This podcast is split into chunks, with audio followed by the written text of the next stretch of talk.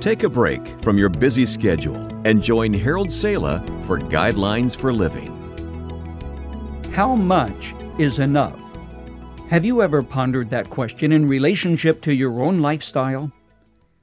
When John D. Rockefeller was asked how much money it would take for him to be satisfied, he replied, Just a little bit more. Quote, it is not the rich man only who is under the dominion of things, so wrote George MacDonald, the man who greatly influenced C.S. Lewis.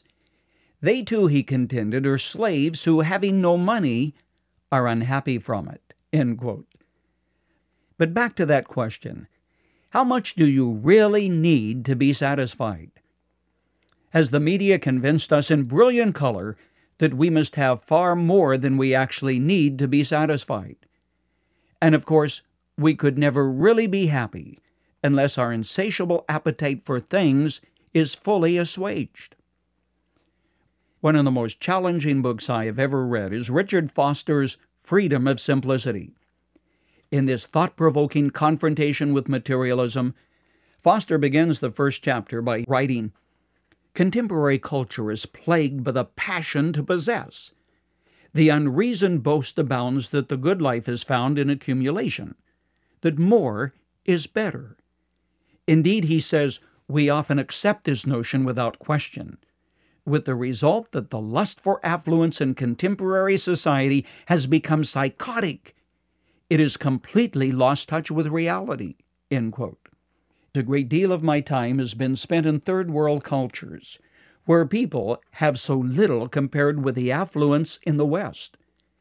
And I have become convinced that many people today are possessed by things, perhaps as no other generation in history. The more complex life becomes, the more convinced we are that we actually need more to be happy. And having obtained what we think we need, we are soon unhappy because a new model with more bells and whistles has come out, making the old obsolete. We have forgotten the simple admonition of Jesus. He said, A man's life consists not in the abundance of the things which he possesses. Another translation puts it, Watch out. Be on your guard against all kinds of greed. A man's life does not consist in the abundance of his possessions. It takes far less than we think we need to discover real happiness.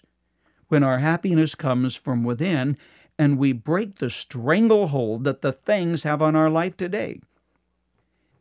After Admiral Richard Byrd lived in the Arctic all by himself for months, he wrote these words in his journal I am learning that a man can live profoundly without masses of things.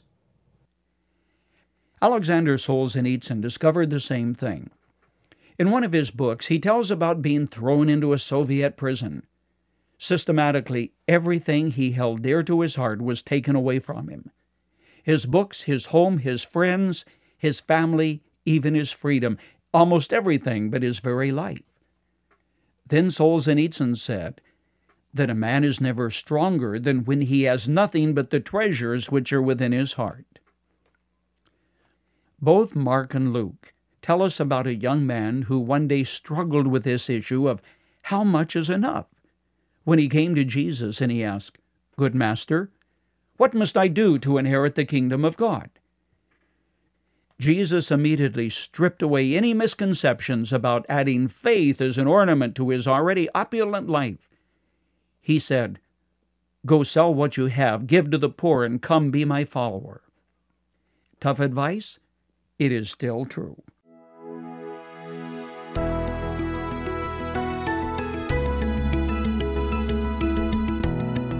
You've just heard Guidelines for Living. For more practical and inspirational messages, visit guidelines.org. If you find our devotionals helpful and would like to share them with others, consider supporting our ministry with a donation. Again, that's guidelines.org. Thanks for listening to Guidelines for Living.